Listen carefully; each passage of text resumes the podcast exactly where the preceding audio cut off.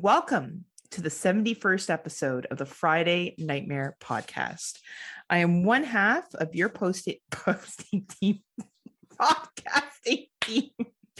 Heather Fowle from Waterdown, Ontario, Canada. And also, if you listen to Horror for Dummies, I'm known as that bitch. And with me, as always, is the other half of the posting team tonight, Mr. Smoke Show Crawford, coming to you from the town of Swords Creek, in the county of Genesee, in the state of Michigan, in the United States of America, in Tim Davis's mom, in Tim Davis's mom, in the North American continent, in the Western Hemisphere, on the planet Earth, in the Milky Way galaxy, fully vaxxed, boosted, and waxed, and ready to climax. And if you can, please get me wet and feed me after midnight.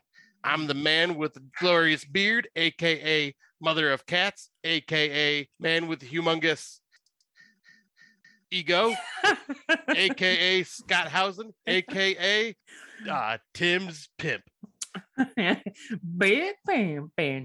also because the Horror for Dummies always said, Mr. Sexy Scott Crawford. They talk so much about you on this next show that's on Patreon that will be released to the general population on Sunday.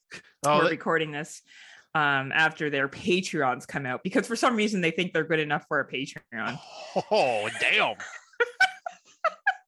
You should hear what they say about me.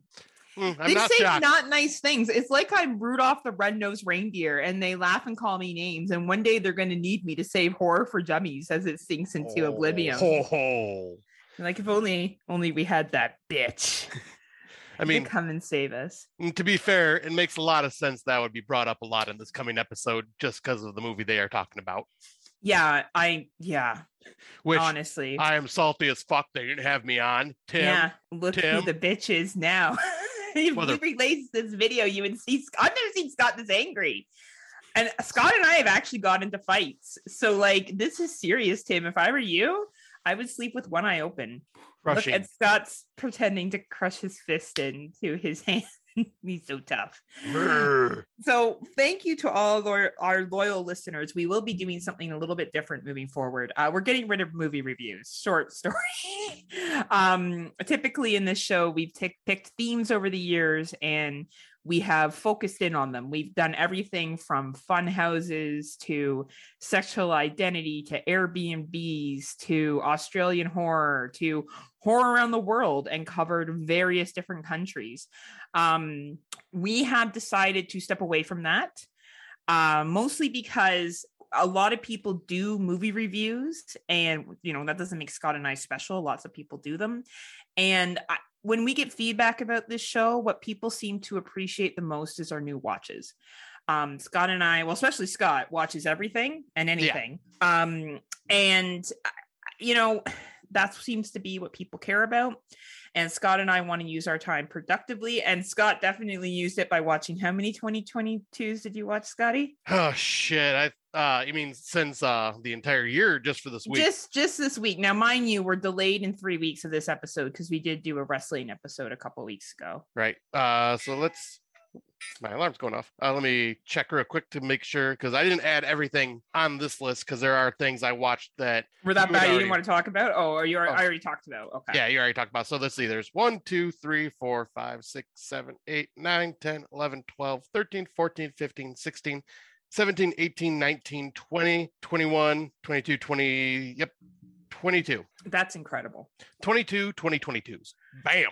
So Scott has been watching movies like a fucking boss. So combine that with the fact that we really do like our out of the dark topic. And sometimes when we get to the out of the dark topic, I find that I'm tired and so Scott, and we don't give it the time and attention it deserves. And really, you want a movie review, listen to all the billion other fucking podcasts that do movie reviews out there. Right. And who knows, maybe there'll be like a movie that we really want to talk about in depth, and we could even do it in the out of the dark segment or something. Yes. So, you know, it's not to say we'll never review movies ever again. Possibly we won't, but I think what we want to focus more on is our 2022 watches, our older watches, if we watch something interesting, you know, what's new in the horror community or what we've done or something that we think is cool. and then Out of the Dark, because we have a better time doing that. And that seems to be what people want to hear. And it keeps our show to a reasonable reasonable amount of time. And that's better for Scotty for editing and better for you for listening. Most people don't want to listen to a 2.5 hour show is my understanding, even though it's us. And I assume people want to, because we're not Tim and Daniel. So we actually have intelligent things to say. I love the shit talking. Just kidding, Tim. I love you too, in quotations. No, she doesn't. No, that's not true. I do. I love Tim and Danielle. I fantasize all the time about going to Australia and seeing them. That would be freaking awesome. Like, I don't know though. Tim's pretty hot. I don't know. I might get really nervous around him in person. Oh, I'd have a raging boner the entire time. Like, no. Well, you probably would, but like, I actually do think Tim's really hot. Oh, he is. He's a damn good looking dude. And like, his wife's smoking too, honestly. There's a sandwich that I would love to be part of. Hey, you never know, right? You got to give everything a shot, right, Scotty? Exactly. I mean, right, why not? Feel just frisky and free. Speaking of that, one of our first 2022 movies is a game that we want to play with Daniel and Tim, and it's called The Friendship Game. You like that lead in there, Scott? I love it. All right, so let's get into The Friendship Game. I haven't pulled up my list yet. That's my bad. But this was a movie that we watched. I believe it's probably a screener. I don't know if it's available anywhere yet. I jumped the gun with my line without so many fucking movies. Here we are, The Friendship Game. All right, The Friendship Game is an 87-minute runtime. Win together or die alone is the tagline. A group of teens in a small town come across a strange object that tests their loyalty to each other, with increasingly destructive consequences that the deeper into the game they go. This has a 1.8 rating on the Letterboxd. It's an interesting one. I think I liked it more than Scotty did. It's a good little take on teenage horror, low budget. The idea of a glorified Rubik's Cube being a source of evil that can challenge your friendships. I thought the acting in it for the actors that were in it were pretty good. I enjoyed the story. I think the ending will lose people a little bit, because I think they're playing on the concept of something that they talk about midway through the movie. The idea of, Scott knows what I'm talking about. Yeah. What did you think, Scott?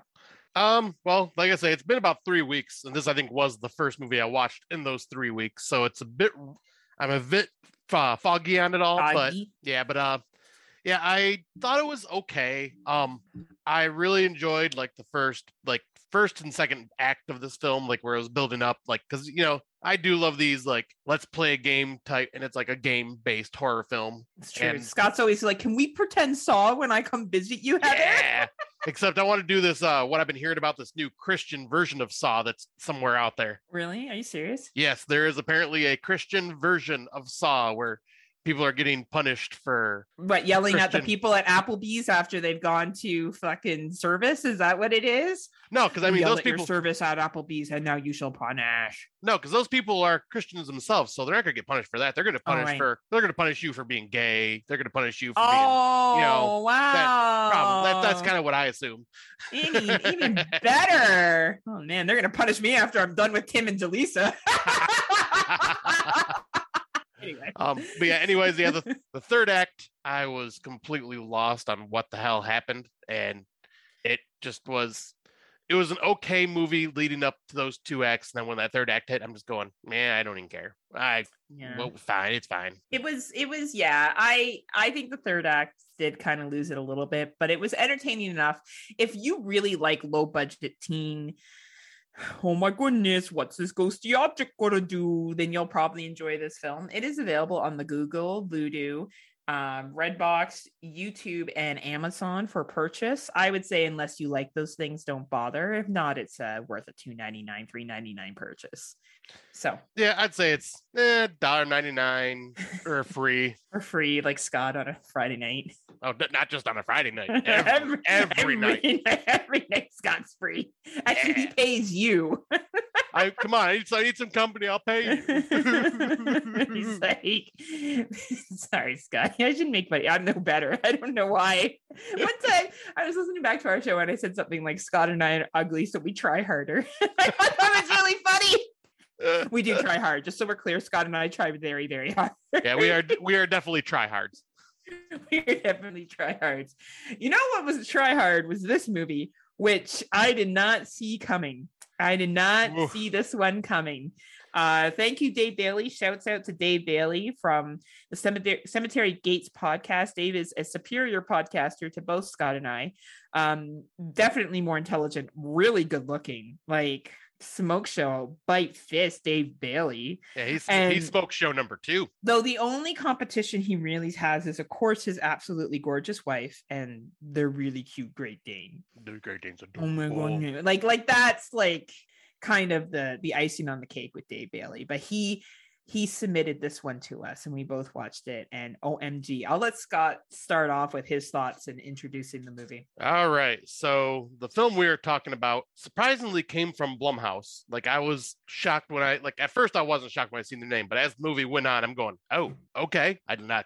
I was not expecting that. So this film is called Soft and Quiet, and the subtitle or the cover title for it is An American Nightmare. Ain't that the fucking truth? So the synopsis is, elementary school teacher Emily is organizing a mixer of like-minded women, but an altercation between a woman from Emily's past and the group leads to a volatile chain of events. Now, this is a movie that Scott and I might spoil in the future. Yeah, this is, I will say this right now, I did not know what I was getting into when I watched this, and holy fuck is this film heavy. This film had... this film had really strong performances all around. It was beautifully shot. The context, though, is very, very, very heavy. A little too real, like to the point where when I was watching this film, I was fucking legit angry. Angry that I almost gave it a bad review because of how angry I was. And then as I sat with it, I realized I can't do that, because this film did exactly what it was wanting to do. And that is to piss you off and make you see what is really happening out there. Hopefully it pisses you off. Yeah. I mean, its goal is to do that. You want to know where your friends stand? Have them watch this film and see who they sympathize with. Yeah. You'll find out pretty quickly on their values. Yeah. And that's just a fact. Yeah, because this film starts off, I'll say, and this film kind of just starts off like, it's just, okay, what's going on? Okay, learning a little bit about it. It's kind of, it's like cooking a frog and boiling in water that they turn the heat up. We're the frog. Yeah, we have no idea what's coming. At first, it just goes wackadoodle. Is like, in very few movies have I had to sit there and go, this is a movie. These are actors. Martyrs did that to me, and this one did that to me. Yeah, what kept repeating in my head is the trailer from Last House on the Left. It's only a movie. It's only a movie. Because holy shit, this get under my skin. Like, and it legit made me just very fucking angry. Now, I will say, if for some reason political issues are not your thing, you probably don't want to watch this movie, but you probably should. Yeah. But you know what? That's cool. You do you at the end of the day. It is available on the iTunes, Google Play, Amazon, YouTube, and Cineplex store for my Canadian friends. I think this is worth any purchase price. It's incredibly well acted, incredibly well directed, incredibly well written, well delivered, fucking incredible. Like, even if you just watch it for the cinema piece of it, like what a good piece of cinema film it is. Yeah. It's a fucking excellent film. So yeah, and take in mind too that this was directed by a Hispanic woman, and so that will like kind of give more value to this film when you watch it. And also, like, this is one I definitely recommend, though I just recommend, be prepared for something heavy, because this I can see being in people's top 10s because of how good of how well made of a film this is.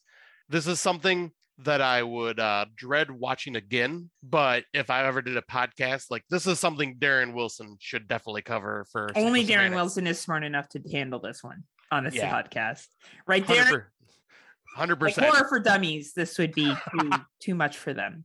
Well, and they also don't live in America, so they'd be like, they just need to stick to simple movies like Gremlins. uh-oh, Scott's like, you crossed the line there. He laughed, and then he was like, though I did make them watch Landmine Goes Click, so I guess they can handle some pretty hard films. Oh, they definitely can. This is up there, Tim, is one of my top films ever. Landmine Clicks in this one. That gives you an idea of how intense this film is, Tim. Just so you know. If you choose to watch it, do not watch it with your kids around. Oh, no. This is not a, well, let's sit down with my son and watch this film. Maybe not yet. Maybe when he's older, but. Maybe in about 2 years. Yeah. Oh, with Tim's kid, it's actually, fuck that. Tim shows them like Serbian film for a good time. All right. Solo. And Hannibal Holocaust. I guess you'll do the next one because I couldn't even get through this. I couldn't get through the first fucking 5 minutes. So hopefully you have something nice to say. All right. Yeah. Like, I think you should have waited a little bit longer because I think you would have dug it a little more. But this film is called The Incel Tapes. Yes, The Incel Tapes. After a failed suicide attempt, a self-proclaimed incel must get laid before his 26th birthday or he's going to kill. It is a very simple plot synopsis, and this can be found on Tubi. It's found footage, and I'm watching this, and I'm just going, oh, this character, I despise this character with every fiber of my being. I don't like what's going on here. Like, I'm about to turn this off because this is dumb, but I'm like, fuck it. I'm at work. I'll sit through it while I'm doing my work and just like kind of like half-ass pay attention to it. And I'm glad I did because as it went on, it introduces a couple more main characters that he kind of has a like starts riding it along with. They do like a road trip type thing. A road trip to get pussy? Is that what they're doing? Kind of. It's almost like a road trip to do this guy's bucket list because they think he has cancer because he lied to him. Oh, okay. And so they're going doing this road trip and shit like that, and getting laid is on that bucket list. But, right. But they're going to do this road trip, and two of the characters specifically are just fucking pieces of shit. The main one that I talked about from the beginning, and one of the other ones. The other one I feel sympathy for, but you know what? This went in directions that I was like, okay, you know, this is gonna happen. This is gonna happen. You know, paint by numbers. I'm like, this is very blah. And then the third act happens, and I go, oh shit, okay, this went somewhere I did not expect it to go, and now this movie has my full fucking attention.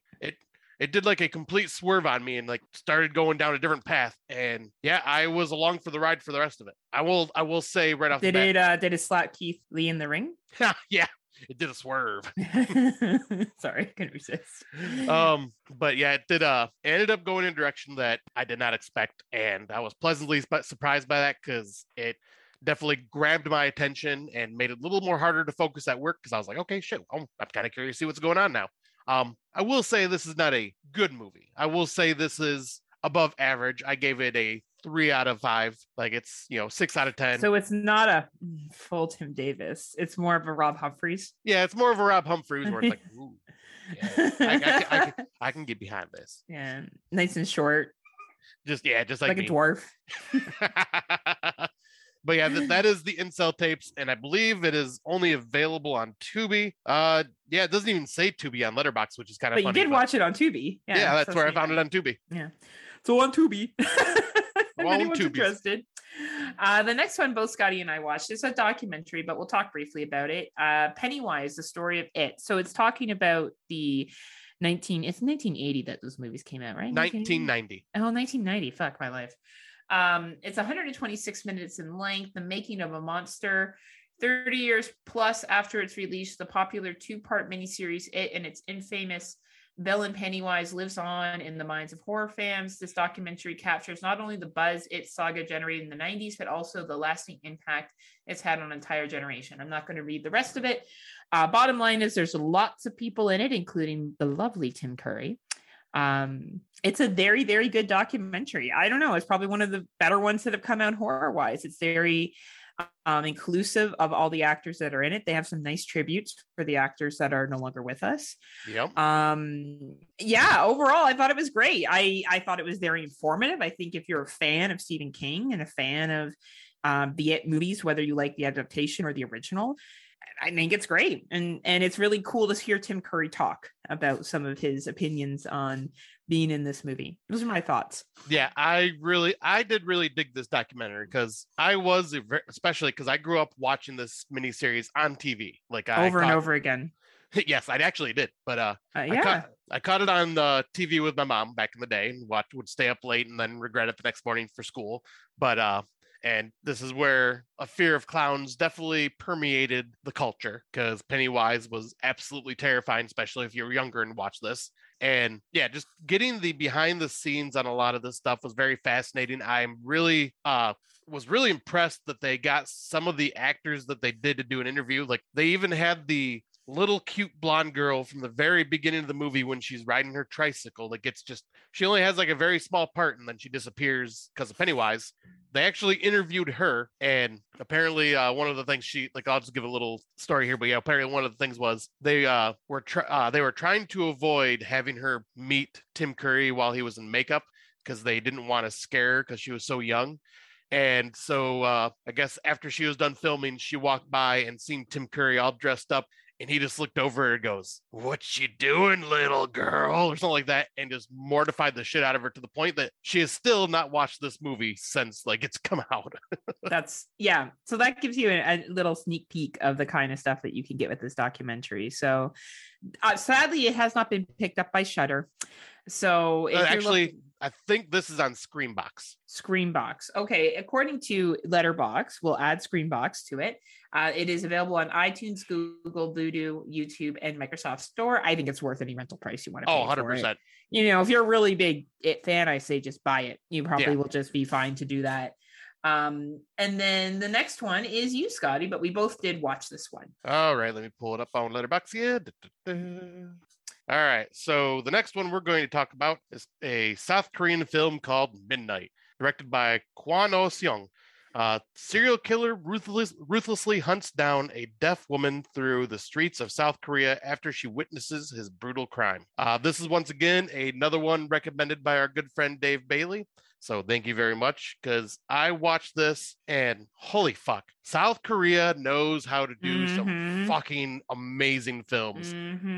This, I will say though, this one does not have a lot of bloodshed and is not like extremely hard to watch like some of their other serial killer style films. But holy hell, the chase scenes in this are intense. The acting in this is just fucking through the roof. I loved the main characters and her mother in this. I was rooting for them through the entire thing. Like, you just felt so bad for them and wanted them to get through it all. And the serial killer was intimidating as hell. He was smart and he was very good at playing like other people and just like basically just making everybody think he's someone he's not and keeping himself disguised. Like, this movie is a great, great cat and mouse film. Absolutely. Like it's just go, go, go pretty much from the beginning. Probably the best one since Hush. Yeah. To be honest with you. This is a really, really good film. So it's available. Scott said all the things. Like, honestly, there's nothing more I want to add without giving stuff away. I want to be very conscious of that. So it is available on Amazon, iTunes, Google, Plex for free, and Tubi for free. You just have to have ads. So obviously, if you access it through the first three, you'll be paying for it, no ads. If you watch it through Plex or Tubi, you'll just have advertisements, and it's definitely worth your time. Yep, and that is for Canada. For American audiences, it is free on Amazon Prime. Then let's see, it's got Google, iTunes, Vudu, and then Plex as well. Coolio. So you guys have it free on Amazon and Plexi. Yep. Awesome. All right, your turn. This gem. Oh, okay. Let me bring that one up. Dang, I forgot I keep watching so many movies and interspersed them between years. I know. I don't know how you remember all of them. Letterboxd. Hashtag thank you, Letterboxd. Letterboxd, the real MVP of Friday Nightmares podcast. Pretty much, yeah. And maybe we should say Letterboxd enough, and maybe they'll sponsor us, and we can be better for horror. Better than Horror for Dummies. They don't have a sponsor. That's true, because we're better than you, and you know it. They'll be like, how many listeners do you guys have? 50. No, we're not. We have no interest. But the next film is also one I found on Amazon Prime. I was just kind of scrolling to see what, you know, Prime has to offer lately, and this one is called Father of Flies, a haunting tale of family life. A vulnerable young boy finds his mother pushed out of the family home by a strange new woman, and he must confront the terrifying supernatural forces that seem to move in with her. This film, I wasn't sure what to expect going into it. Like, I didn't watch a trailer or anything like that. I just seen like a couple still images. I'm like, oh, this kind of looks creepy. And yeah, I really ended up digging this. It's it does have a very creepy atmosphere. You have no idea what really is going on. The stepmother is very intimidating and scary, and she wears this creepy ass mask that's supposed to basically, it's almost like a CPAP machine, almost like it's supposed to help her breathe or whatever. But she wears it every once in a while, and it's creepy as fuck. But yeah, I found the performances in this to be really good. It has like this very dark, creepy setting. And then there was a scene that I remember seeing from a trailer, and I was like, oh no shit, this is that movie I wanted to see a while ago, because I had I won't spoil it, but yeah, it's something that I watched a trailer for, and I messaged you about it, Heather, and like was like, oh yeah, this is the one that we'd seen the trailer. We're like, oh, that looked creepy, and I ended up finally watching it, not knowing this was the name of it. And yeah, I really did dig this. But yeah, this one is available on Amazon Prime, iTunes, Google Play, Vudu, and Amazon Video to rent. Booyah! All right, the next one is The Ghosts of Monday. Oh, yeah.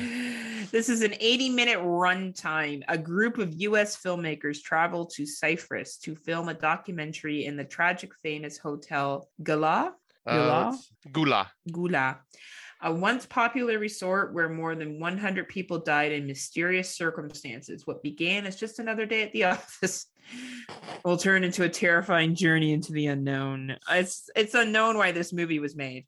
This movie's not great. I'm not even gonna fucking bullshit. There's a guy that's in it who just acts creepy the entire time. Bruce, I think his name is. Oh, is Julian Sands? Yeah, Julian Sands. He is so good at playing fucking creepy. Like, he's the best part of this movie, but he's not good enough for you to watch this movie. No, unfortunately. Go watch him in a billion other films that he's been in. Yeah, I was like, because unfortunately, that is the reason why I wanted to watch this, because of Julian Sands. And yeah, this film was just very mediocre, spooky. I would even give it lower than mediocre. It was boring. I kept it writing because I was like, well, I got to finish it because Scott's watched so many 2022s and I need something. But it was very Lifetime-y feel to it. Oh, it definitely had that to it. Very yuck. It's available on Prime in Canada. I don't recommend it. I don't know if it's available anywhere else in the US. Let me check. Not that we think anyone should watch this by any stance. If Scott can't find it, it's a blessing. That means that it wasn't meant for you to see. Yeah, it's just it's available on Amazon Prime here too. Yeah, like no, honestly, it's not worth your time if you're watching 2022s. Like, I don't know, if you have a partner who doesn't really like horror movies and likes Lifetime-y kind of like, ooh, it's a mystery, then yeah, maybe they'll like this shit. But the ending's fucking weird. Makes no sense. It's weird. I'm not a fan. I'll say, yeah, I gave it like a 2 or a 2.5. Like, it was just very... That's very generous of you. Yeah. Well, trust me, after some of the shit I have seen, which we're about ready to talk about one of them, I've seen way worse. That's true. Well, let's get into so we don't really recommend this one, but it's on Prime. The Ghosts of Monday, if you decide that you want to go down that road. And it's not a found footage film. It sounds like it will be a found footage film. It is not a found footage film, yeah. Just to be clear. I think it would have done better if it was. Yeah, it would have done much better. What's this next one, Scotty? Okay, so I am a sucker for very bad Christmas movies, aka Jack Frost and Jack Frost 2, and like Killer. I like the Jack Frost films. I think they're funny. Oh, they're terrible, but I enjoy them. Like they're not good movies, but they're entertaining, and that's kind of what I was hoping Elves 2022 would be. I could be so wrong and further from the truth of this one. So the synopsis is: after a freak accident kills one of her friends, Clover discovers that a group of elves... Clover. Nice. That discovers that a group of elves have been scattered throughout town, each representing the 7 deadly sins. You gotta get the fuck out of here. Is that seriously the fucking movie? It is. Oh my God. Elves mixed with the Bible. Okay. It's a race. I guess they're both a fairy tale, so I guess that makes a lot of sense. Oh, yeah. It's a race against time to survive the elves' wrath before Christmas ends. ... All right. I almost wanted my life to end after watching this. But that great, huh, Scotty? You fans out there of us, do you like Truth or Dare, the Blumhouse movie? Yes. Did you like Smile? Yeah. Were you a fan of like ideas from Krampus? Yeah. Go watch those movies. Because this movie does the one biggest no-no that any low-budget film should ever do, and that is bring up Truth or Dare. Like, as like they one of the characters say like something about this is like Truth or Dare. No, Truth or Dare did way better than this and is much better made than this. And also, this film feels like it was directed by an alien that watched a shit ton of sitcoms and said, I got it. I know how the human behavior is. I am going to direct these kids and actors. Hey guys, let's act in this movie. Oh shit, I don't know how to write a script. Let me use the AI generated scripts that come out of make those terrible, terrible like Facebook posts. And we'll go from dialogue like that and then just act as wooden as fucking possible. And you know what else? We're going to have a scene where there's a party, and it is going to be the lamest fucking party you've ever seen, where we're just sitting around in a circle in a warehouse with no music, maybe a few strands of Christmas lights. And y'all are going around going, go, yeah, this is a great party, and act like you're dancing and drinking, and there's no music. And it's the most awkward thing you've ever watched. And hey, it sounds like my house, what we do when you come visit. But we have music playing.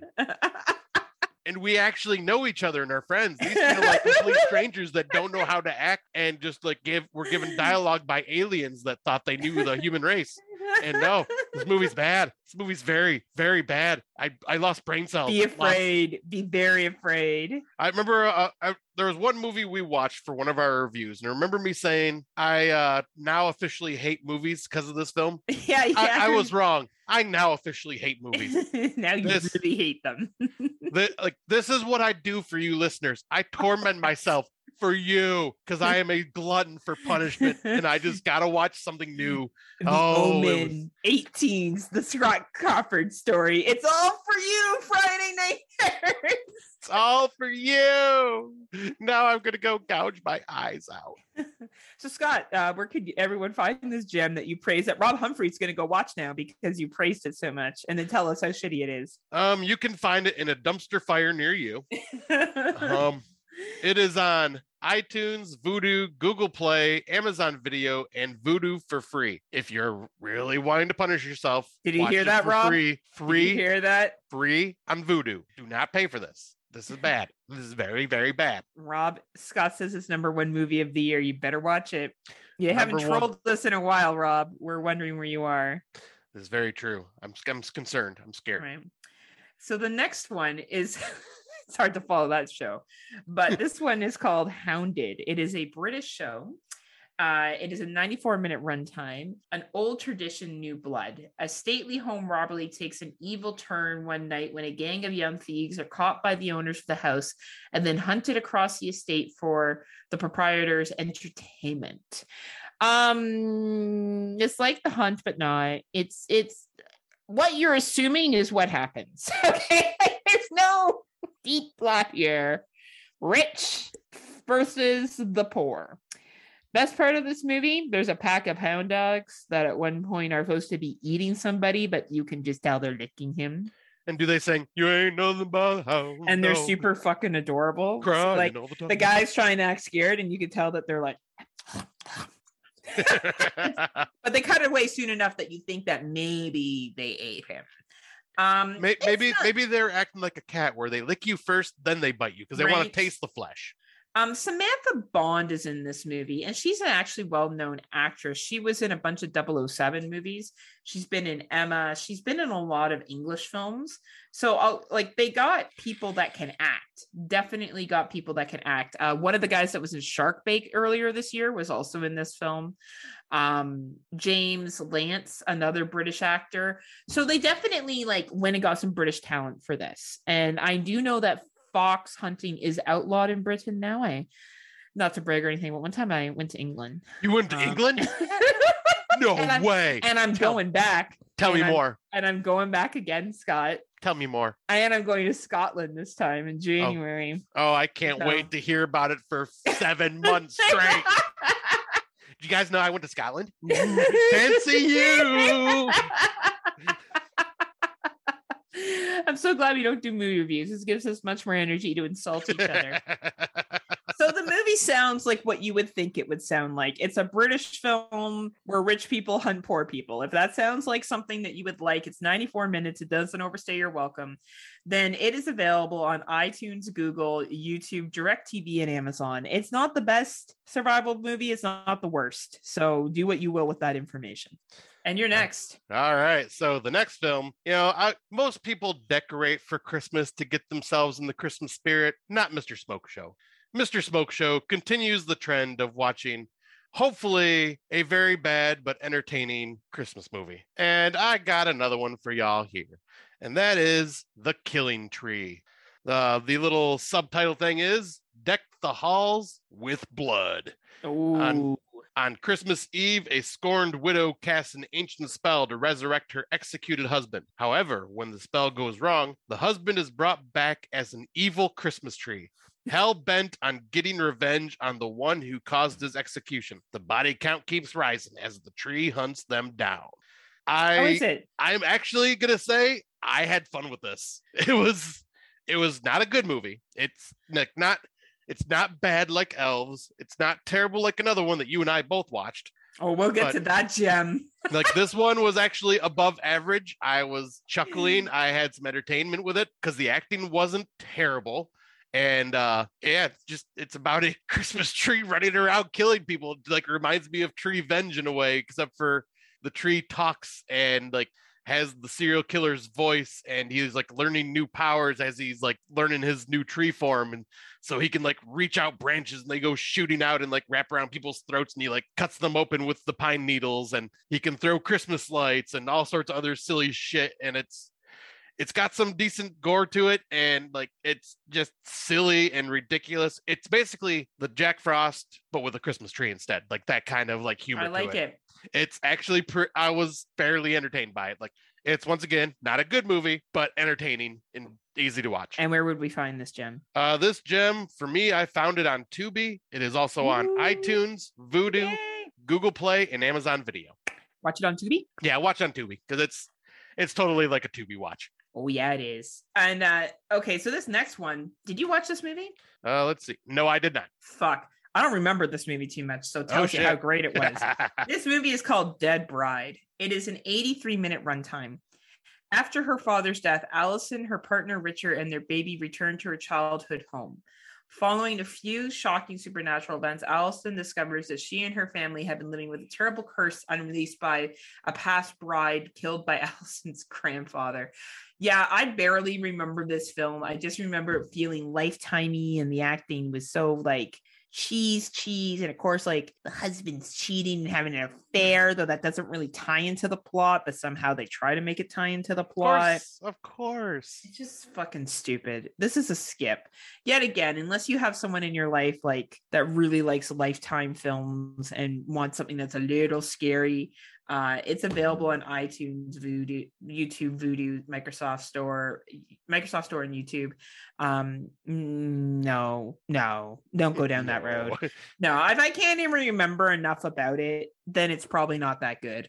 Yeah, so that's Dead Bride. Next one. Good to know. All right. Yeah, when you don't have much to say, there's a reason. Yeah. So the next one is one that our good friend Brandon Orlick had seen a trailer for and was like, he wanted to watch it. So I was like, fuck it, I'll give it a shot too. It is called Reportage November, and it's a found footage film about this mysterious death of a mother, and the disappearance of her child leads a group of freelance journalists to the outback of Sweden. The group of four, led by Sweden, yeah. The group of four, led by the famous journalist Lynn Söderquist, will make a reportage about the happening and try to find something the police missed. Equipped with cameras and supplies to survive in the forest for days, they wander out in the woods to find the truth. Yeah, this has a very Blair Witch Project feel to it, with the whole getting lost in the woods and like just people wandering off from each other and weird, strange happenings happening at night. But this one, where I was not a big fan of the Blair Witch Project, like I respect for what it did and whatnot, but I just was not a fan of watching it. I really did enjoy this. Like, it's a 6 out of 10. Like, it's, enjoyable, easy to watch. And I so it's a Rob Humphreys. Yes. So I really did dig it. It was very easy to watch and like had some really good creepy moments to it, and the reveal of what is actually happening to the people that are disappearing in these woods is actually pretty freaking creepy. And like there's some shots that just happen and they're gone, but when they happen you're like, oh shit, it gives you the creeps. But I will just give this a heads up, this is subtitled because it is in Swedish, but yeah, if you want to check out a found footage film, if you're just kind of gobbling them up like I am, then I definitely recommend this one. It's because even our friends Don and Nelly and Tim Walker both gave this a 3 out of 5 stars. And, yeah, I would say it's worth at least checking out, especially because it's free on Tubi. It's also available on YouTube, Amazon Video, and Google Play Movies. Nice. Booyaka shaka. Good recommendation. Booyaka shaka. All right. The next one that we have is another found footage film. It is Ghosts of Hiroshima. This is an upsetting film, partly because Hiroshima happened, and that shit's not far off of what happened in some of this stuff. Not the ghost stuff, but the nuclear effects. Scott, you know what we're talking about? Yeah. I mean, I'm trying to remember the movie, though, because I did watch it. Okay, so the synopsis is 77 years after the bombing of Hiroshima, malevolent force lingers at the site of the nuclear calamity. Those who encounter this vengeful spirit are forever consumed by its wrath. The nephew comes back to Japan. Yes. Okay, there we go. Yeah. I'm trying to think. I'm like, okay, who are the characters? Because I'm remembering images in my head of it. Yeah. So it's upsetting. I will say right now, most upsetting is there's an interview that's in this done documentary style that talks about the day the bomb went off, and it's fucking disgusting what happened to those people. It really is. And I would say that is probably the strongest thing of this film. The ending kind of unfortunately doesn't deliver. Right.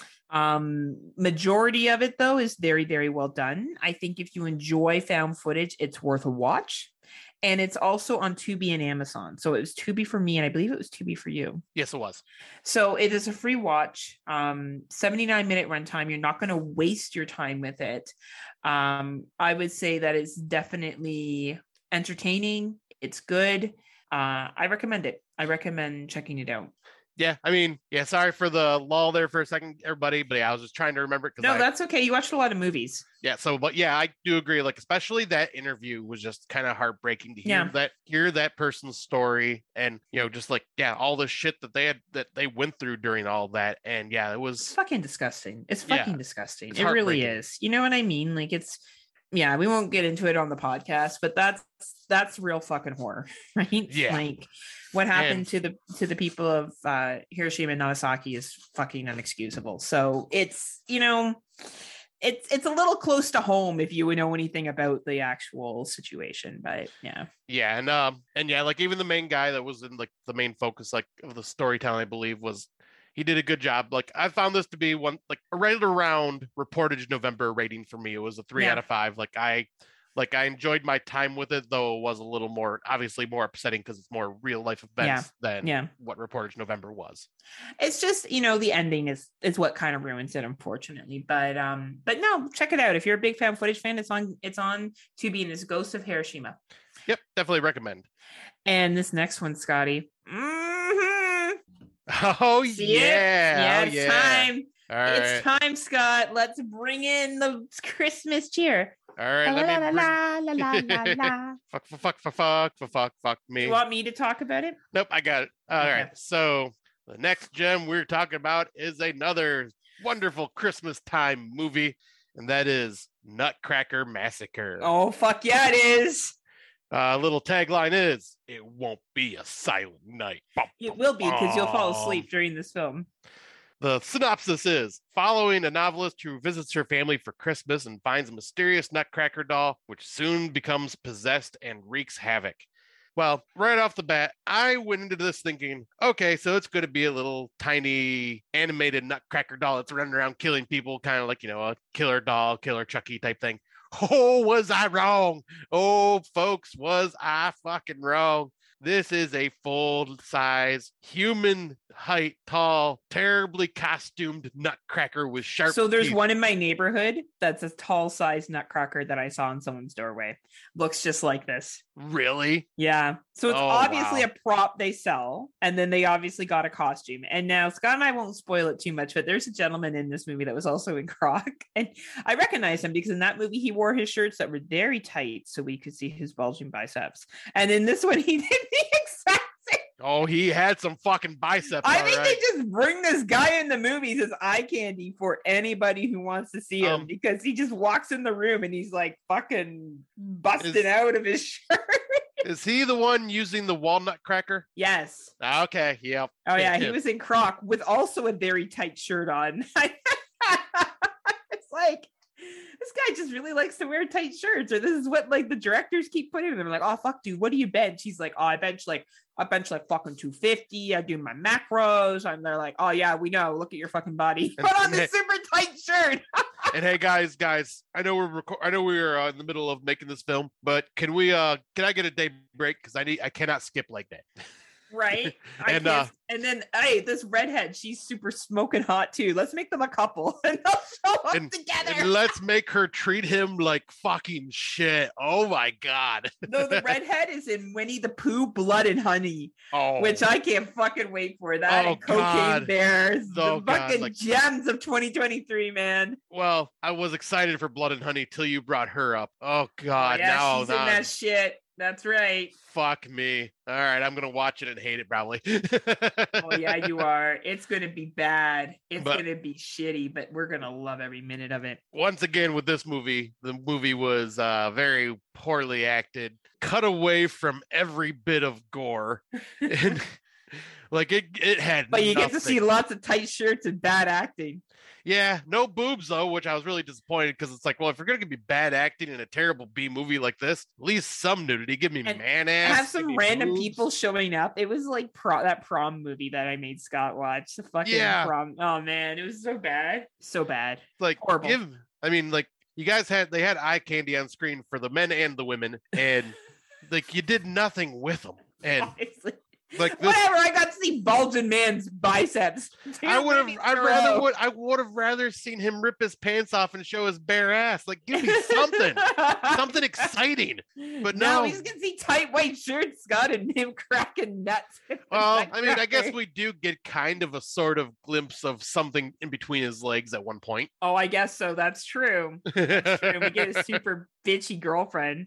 Honestly, who brings crowns for him and her to wear so they could order people around? It's so fucking ridiculous. And she's like, he's a negative star. It's horrible. And she was telling him, like, while they're at breakfast or at dinner with her parents, and they're like, oh, would you like dessert? No, he's not going to have any dessert. But I want dessert. No, you're not having dessert. It's like, wow. Yeah, she won't let him eat. Well, she doesn't want those biceps to go to waste, Scott. Right? God. Oh man, what if he gets fat and he can't wear those tight shirts anymore the way she likes? Oh man. Honestly, I this isn't even available anywhere, and thank fucking God. I hope it never is. Do yourselves a favor. Like honestly, so Nutcracker Massacre is definitely a must-watch for this year. Rob Humphreys, if you can find it. Clearly, we praised it. He's like, "Oh man, a guy in a tight shirt. Is a girl under the age of 21 though? Because if not, I'm not interested." Rob has a small window. It's 19 to 21, and then they grow, and then he's not interested anymore. That's it. For fuck's sakes. All right, Scott, you watched the next one. I didn't see this one. All right. Yeah, this one is it finally showed up on Letterboxd, so I could actually rate it and add it to my list. But this one is another Christmas gem called He Knows. And it's little Christina watched Sammy the Elf kill her family. When he returns to punish the naughty in a small Midwest town, she must save her daughter from the same fate. And when they say elf, no, it's not like tiny little elf or anything. No, this is like a full-grown guy in an elf costume, basically. And not like in Nutcracker where it's a guy in a nutcracker costume, but you're supposed to believe it's a nutcracker that's inanimate. This is actually just a killer wearing an elf outfit, basically. And yeah, this one is a free on Tubi as well. And this is another one of those low-budget slashers. And I think I watched this right after Killing Tree. And once again, not bad. Like it's a 2.5. out of 5. Like, so it's, you know, right. Just, it's there. It's a movie that was made. It wasn't offensive to the eyes. It was just easy to watch. And I mean, it had some good kills and some funny characters. The acting was not the greatest in parts, but I would say the main girl of Christina, she did well. But yeah, I think it just has some pretty cool and gory kills for low budget. And yeah, I'd say it's just fun, easy watch, but nothing spectacular. And where can people find this bad boy? I found it on Tubi, and let's see. And they do not, since on Letterboxd, they don't even have a poster for this yet. Like, so it's just a blank gray square that says He Knows. This is how advanced we are on the Friday Nightmares podcast. Yeah, we do digging on Tubi, and this is what we find. That's right. As far as I know, that's the only place it's available, because there is no other where to watch it yet. Well, everyone, Tubi, He Knows. Christmas, you know, unless you really want to watch the Nutcracker, in which case don't look for it ever. Right. So the next one we're going to talk about is another found footage. It is called Project Sky Quake. It is a 72-minute runtime. Look up is the tagline. After strange trumpet, like, is it weird that I hear trumpets when you're turning me on, turning me on? After the strange trumpet-like sounds in the sky have been reported at locations around the world, a wannabe journalist sets out to investigate with his best friend. Yeah, that's supposed to be her best friend. Her best friend. But they soon find themselves facing an encounter with terrifying results. I'll be quick with this one. I liked it, and then I didn't. It got real fucking weird. I didn't get what was going on at the ending. It lost me. Liked the first half of it. If you're a found footage completist, I recommend it. Scotty? Yep. Because I remember I told you about this one. Brandon told us about this. He hadn't watched it yet, but was one that he was interested in. And usually when Brandon's interested in something, it's something unique that no one else has really seen or talked about. So I always want to give it a shot and watch it. And yeah, I was intrigued and very creeped out by a lot of what was happening in this film, just because of the mystery of what was going on. And I'd say the first two acts, solid, very solid found footage, very creepy elements to it. And then some things happened that I just kind of questioned at the end that just kind of brought it down for me. Like, I still like this, and it's definitely above average because it was an easy watch. It's only 72 minutes. It's found footage. And I thought the acting was good. I thought, like, the sound design for, like, what is happening is good. The effects for low budget looked good. And had a very good, interesting mystery to it. It's just like I'd say the last 10 minutes didn't work for me. Yeah, that's where it went downhill for me too. But if you are a found footage completist, you can find this on Vudu, Hoopla, Amazon, and Tubi. Yep, that's where I watched it, was Tubi. And then from here in America, it's Amazon, Vudu, Amazon Video, Hoopla, and Vudu Free. Oh, Vudu Free. There's a Vudu Free. Look at that. Yeah. Interesting. I didn't know they had Vudu Free now. That's cool. All right. So the next one is mine. Yes, it is. Because you watch fucking 18 million movies. Hey, I do. I'm carrying the show now. You are. Oh, please. I watched more movies than you did when you were watching movies. You didn't let me finish. I was saying you carried it for the first half of the year. Now it's my turn to carry it for us. Well, you're not carrying it. I'm doing my work too. I took the load off your back, and I am helping now. You're just like, I will watch all the shitty films. I will watch the shit, and I will tell you if there's anything worthwhile. You do. I actually do wait for your opinion. It's true. Hey, I mean, there's been some that have been... Unless it's like a drop-on Shudder, then even though there's been some lacking ones on that lately too. But anyway, sorry, I'll let you talk about this one. We're almost done, by the way, everybody. We're getting there. We're getting there. Calm your tits, people. I know. So the next one is Masking Threshold, 90-minute runtime, and it's the synopsis is: conducting a series of experiments in his makeshift home lab, a skeptic IT worker tries to cure his harrowing hearing impairment.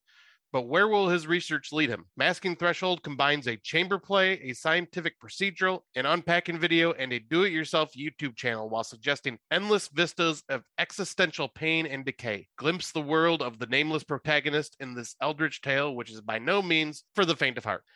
That is the whole combines chamber play, scientific procedural, and unpacking video and do-it-yourself YouTube channel. That is a very apt description, actually.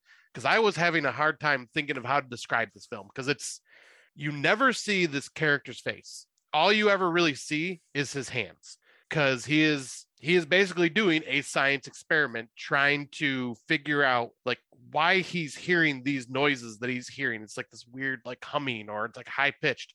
So he starts like experimenting while he's recorded it all, and he's like squishing grapes, and he's cutting like pieces of leaves, and he's like hearing like these sounds of these things dying basically, and he's just trying to figure out like what it is and what noises are, or what things create these noises. And it's very fascinating, though this could have been done more as an audio drama, because like you really didn't need the visuals, though the visuals do get a bit disturbing towards the end, because he goes a little bit further into it. But it is basically just a lot of up close shots of like him crushing things, or him like burning something, or him just doing something to this with it. And there's just not a lot to watch visually, just besides these images on the screen. But no, this guy's narrating it the entire time, and he's very scientific about it. He's writing notes down for every little thing. And I would say it's very fascinating and very unique. Wanted a little more, but I think that is like this, because of the style it was done in, it just kind of was not able to do more. Yeah. But like it's gotten a lot of like love at like film festivals and stuff like that. And yeah, I just found it a very fascinating story, and like audio drama style. It was very, very unique. And where can you find this bad boy? Just about to say. It's on iTunes, Vudu, Google Play Movies, Amazon Video, and YouTube. It's called Masking Threshold. Nice. Awesome. The most recent Shudder drop, both Scotty and I have watched it. We sure have. And it is called A Wounded Fawn. It is a 91-minute runtime. A local museum curator who is dipping her toe back into the dating pool is targeted by a charming serial killer. When a fateful romantic getaway between the two becomes a tense game of cat and mouse, both must confront the madness within him. That's not really giving a spoiler, because you get pretty early on, you figure out he's not who he says he's going to be. This movie is very, very interesting. It's an interesting mix. And Scotty, don't give spoilers. I won't.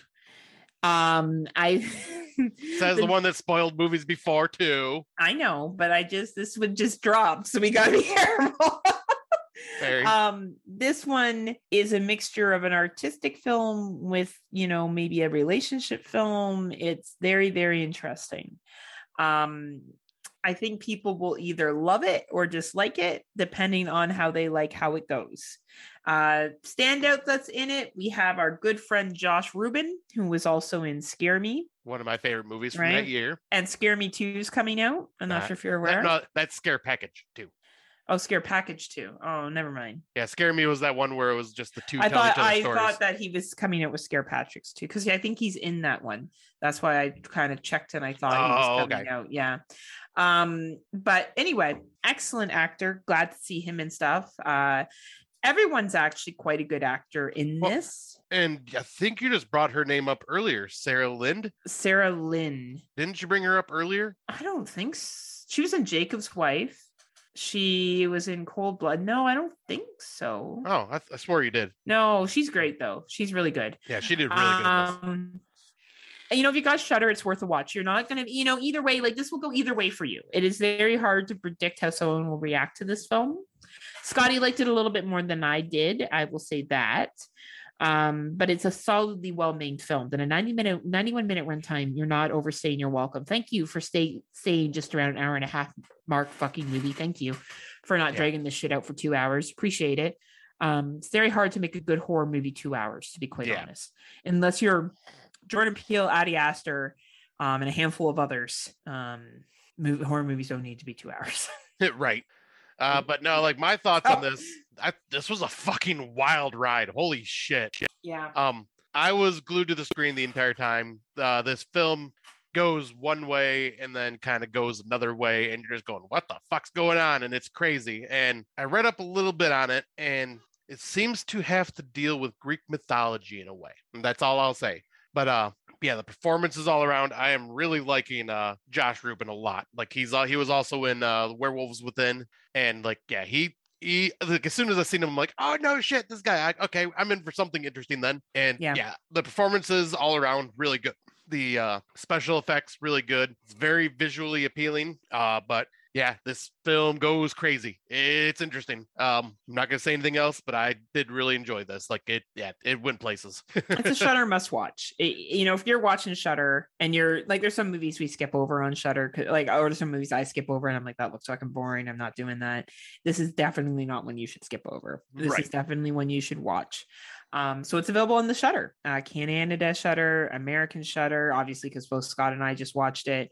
So if you have the Shudder, check it out. I agree. Right. And then I guess the next one's mine. Did you watch this? Not yet. This is going to be one I'll probably watch this weekend. So very few things scare me like this scared me. Really? Yeah. It was disturbing. Wow. One of the scariest movies I watched out of all the ones we watched. Now, is this a movie or a documentary? It's a documentary, but okay. It's the scariest movie in the sense of it being a film that I watched in this grouping. Because that is why I actually didn't watch it at first, because I seen the title and I'm going, oh God, this is gonna be a dumb movie. It's a really good fucking scary documentary. Okay. So this is called The Curse of Robert the Doll. There's been cheesy movies made about this. That's Robert what I was the thinking Doll, it was. But this is a documentary on him. It is an 81-minute runtime. Considered the most haunted doll in the world, Robert the Doll lives behind Glass Museum in Key West, Florida, where every year thousands of visitors who fail to follow his rules find themselves cursed. Victims have experienced injury, illness, accidents, even death. But what makes Robert curse his victims? What evil entity lives inside this doll? The latest Shock Doc installment explores the true origins of Robert the Doll, uncovers the story of this doll's first owners in 1905, and seeks to find out basically why is this doll so nefarious. This is a fucking disturbing film. Nice. This Robert is kept at a museum in Key West. I was at Key West at one time. I went on a cruise and we stopped in Key West. I'm super glad I didn't go to the museum where this doll is kept. Wow. It's even you, Scotty, I think will be rattled by this. All right. Yeah. Well, I think I might know what I'm watching tonight. Right. I'm more likely to believe in supernatural stuff than Scotty is. Not that Scotty doesn't. I just think I'm more likely to. I've been in fucking catacombs. I'm not trying to bring this up again. In Ireland with fucking dead bodies. That scared me less than this documentary. Wow. Like I actually looked up do you have to follow Robert's rules if you just see his picture on a screen? Oh, really? Yeah. It's a very, very, very good documentary. Nice. This will probably win documentary of the year for me. It is that good. Wow. Okay. Yeah. So, and I know we don't put documentaries on our top 10, but maybe this will get an honorary mention from me. Like it's very few things have disturbed me as much as this did. It is available on Google, Prime, Plex, YouTube. So Prime Video, if you have Amazon Prime, and then Amazon, it's worth whatever fucking rental. Like this movie is, if you have a thing about haunted dolls, you'll also see where like, you know, the movie, what was the one that came out with the one with the rules and then The Boy? Oh, yeah. You'll see where kind of The Boy kind of ripped some stuff off of. He ripped it off of Robert the Doll. Okay. Just so we're clear. Interesting. But Robert the Doll's real. And I don't even know if I would go visit Robert the Doll. Okay, I am going to check this out. So check it out. And everyone listening, this is, to me, a must-watch for a horror fan. It is very fascinating. Nice. Where is this available?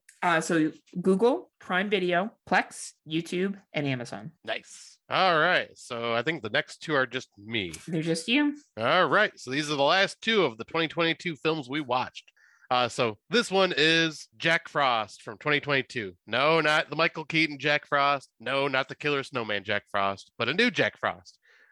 Once again, another Tubi one. Once again, another Christmassy horror film. Yep, I am just kind of like I say, I'm not decorating for Christmas right now, but I sure am getting in the spirit by watching these terrible movies.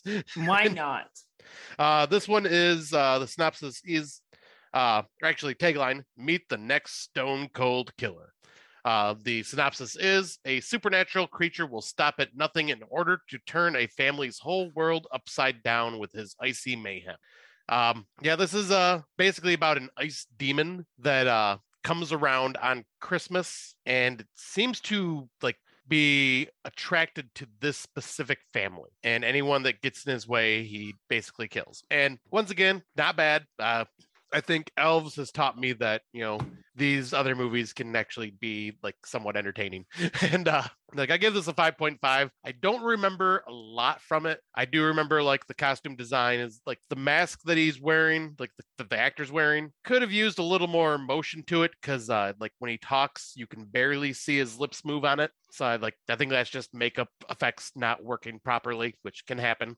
But it's low budget. The acting isn't awful. It's tolerable. And the movie itself is just fairly entertaining. Like, it's nothing I would say go out and watch, but if you're a sucker for bad Christmas movies like I am, check it out. But it's available on Tubi. Where else is it? Tubi and Amazon Vudu and Amazon Video. Nice. And then I will bring up the synopsis for the next one.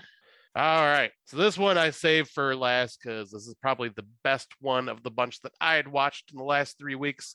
So my buddy Justin, he was very kind and took me to go see Bones and All. Because on a date? Yeah, we were dating. It was great. Mm. I know Phil Ray will be jealous. Oh, man. Phil. I know, because he wants to be, between both of us and rub both of our bald heads. Fuck. I would. Oh, no, not me. Oh, yeah.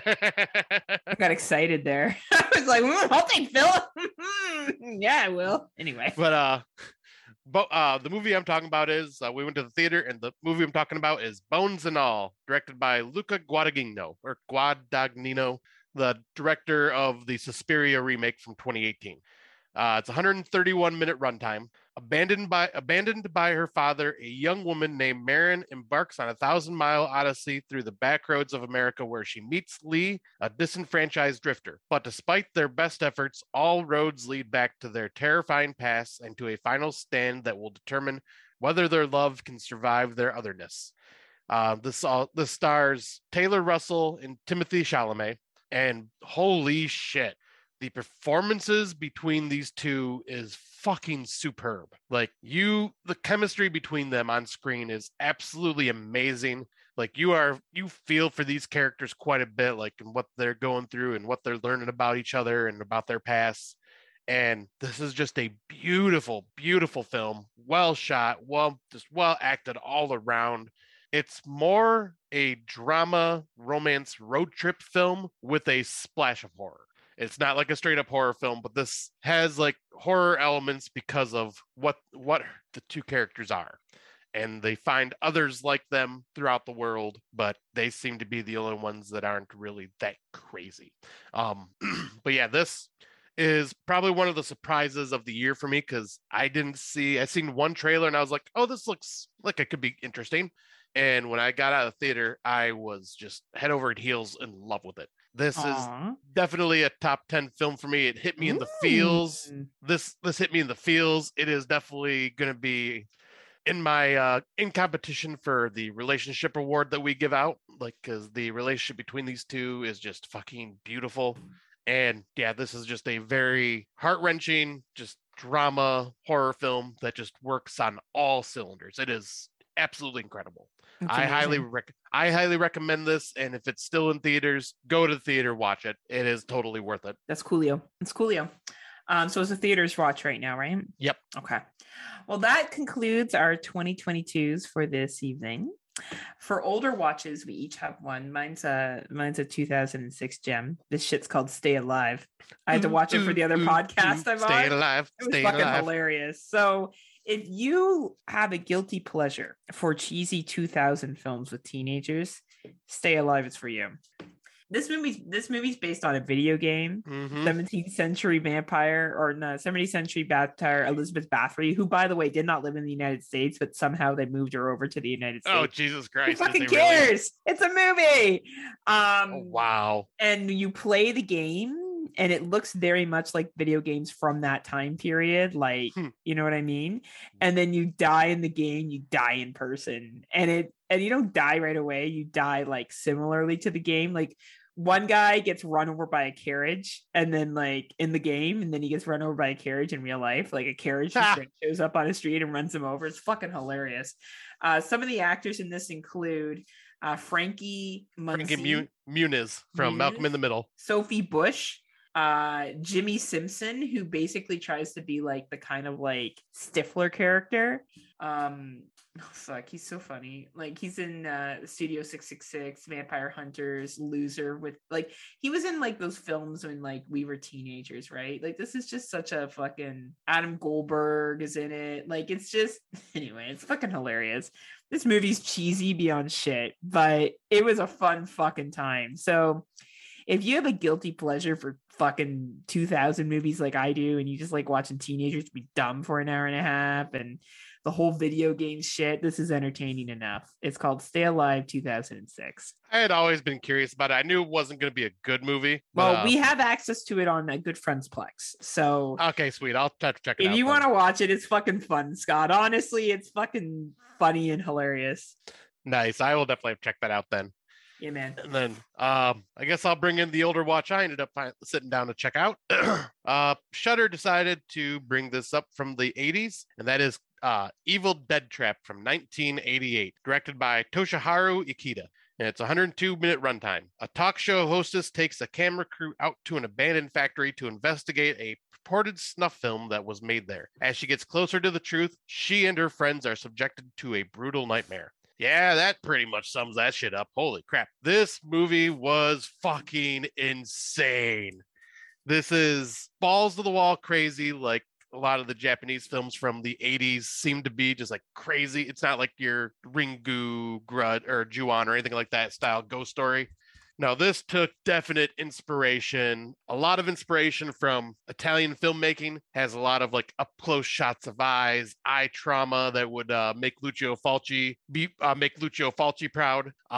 There is what is it? The music is very Italian sounding, so I was like loving that. Like, it's super gory. It's you're saying to yourself, "What the fuck is going on?" multiple times, because shit just gets crazy in this film. And it's definitely inspired, hence the name Evil Dead Trap, by Evil Dead. Nice. A lot of the camera work is done Evil Dead style with the whole zoom and run around camera. Nice. And nice.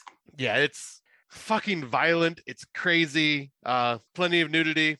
I think man and woman nudity. And yeah, just the gore in this is just awesome. This film was such a pleasure to watch. I had such a fucking blast with this.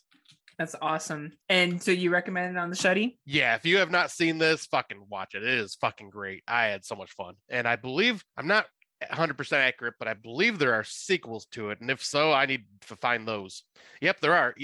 There's Evil Dead Trap 2, Hideki. Okay, so I'll have to look for that one as well. That's awesome. Love it. Love it, love it, love it.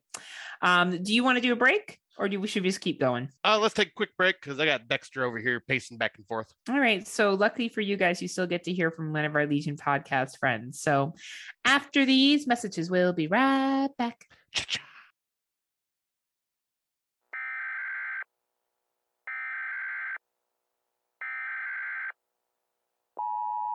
This is a test of the emergency podcasting system. Listen to the Psychosemantic Podcast. Politics, movies, and political movies. Find us on Facebook, iTunes, Stitcher, LegionPodcasts.com, the Psychosemantic Podcast.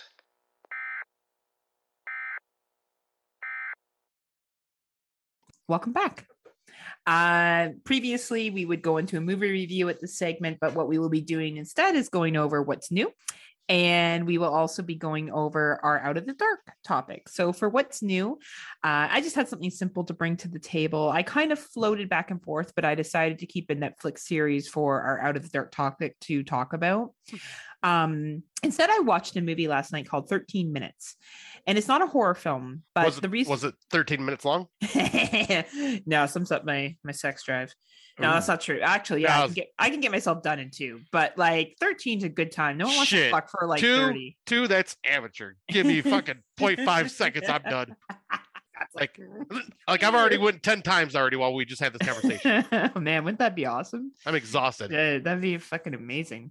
Yeah, like I love orgasming. That's the fucking best part of my life. It really is. Like, I had this conversation with a buddy of mine. He's like, oh, you know, these women say chocolate's the best. I'm like, those women have never come, because let me tell you, Any woman that tells me chocolate is better than an orgasm needs to get themselves a vibrator or needs to be telling their man or partner or whoever it is that they're sexually involved with some things, because nothing's better than that feeling. Anyway, back to the movie 13 Minutes, which is about tornadoes, which is the complete opposite of coming. They're going, though. They're going. All right. So this is a movie I threw on last night. George was watching TV with me, and like him and I can never decide on a film together. It's like when Anne and I try to watch a movie, or fuck, anyone besides you and I would try to watch a movie together. We can never decide on something. So we were chilling and I was like, we got Crave, which is the new like Canadian HBO. It has all the HBO shit and stuff on it. And I was like, here's this movie about tornadoes. It's, you know, I don't know. Let's watch it.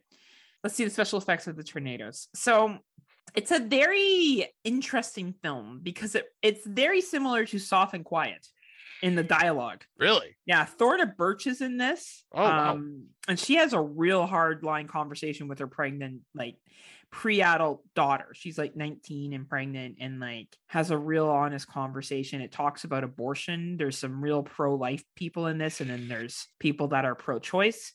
And Thorna Birch delivers a really fucking powerful monologue about, people say it's pro-life when it's inside of you, but the moment it's out in the world, it's a burden. Mm-hmm. Like it went places. One kid comes out as gay to his parents, and his parents disown him before the tornado hits. Like it's like, wow. And they don't kiss and make up after the tornado leaves. Damn. Yeah. Like there's deportation issues with illegal immigrants, and then there's discussion about exploiting them for their labor. Like it doesn't fucking hold back. But the reason why I brought it up was because it shows real footage from destructions of tornadoes, and it is fucking terrifying. Mm-hmm. Like I knew destruction was bad from tornadoes. Like, you know that. But people's houses are torn apart and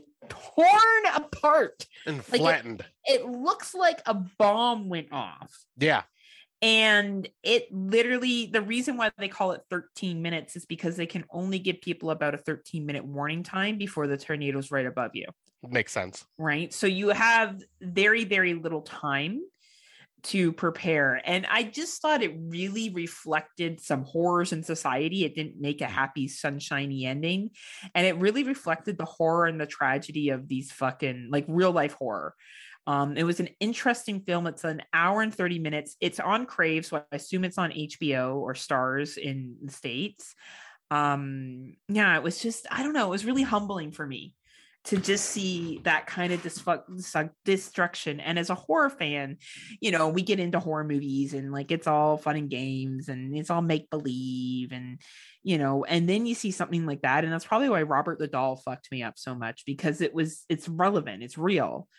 Right. And there's these people talking about their experiences that they've had. And, you know, it gave me a real retrospective for people like someone like Lance, who lives in Texas. Thinking of you, fucking Lance. Oh my God.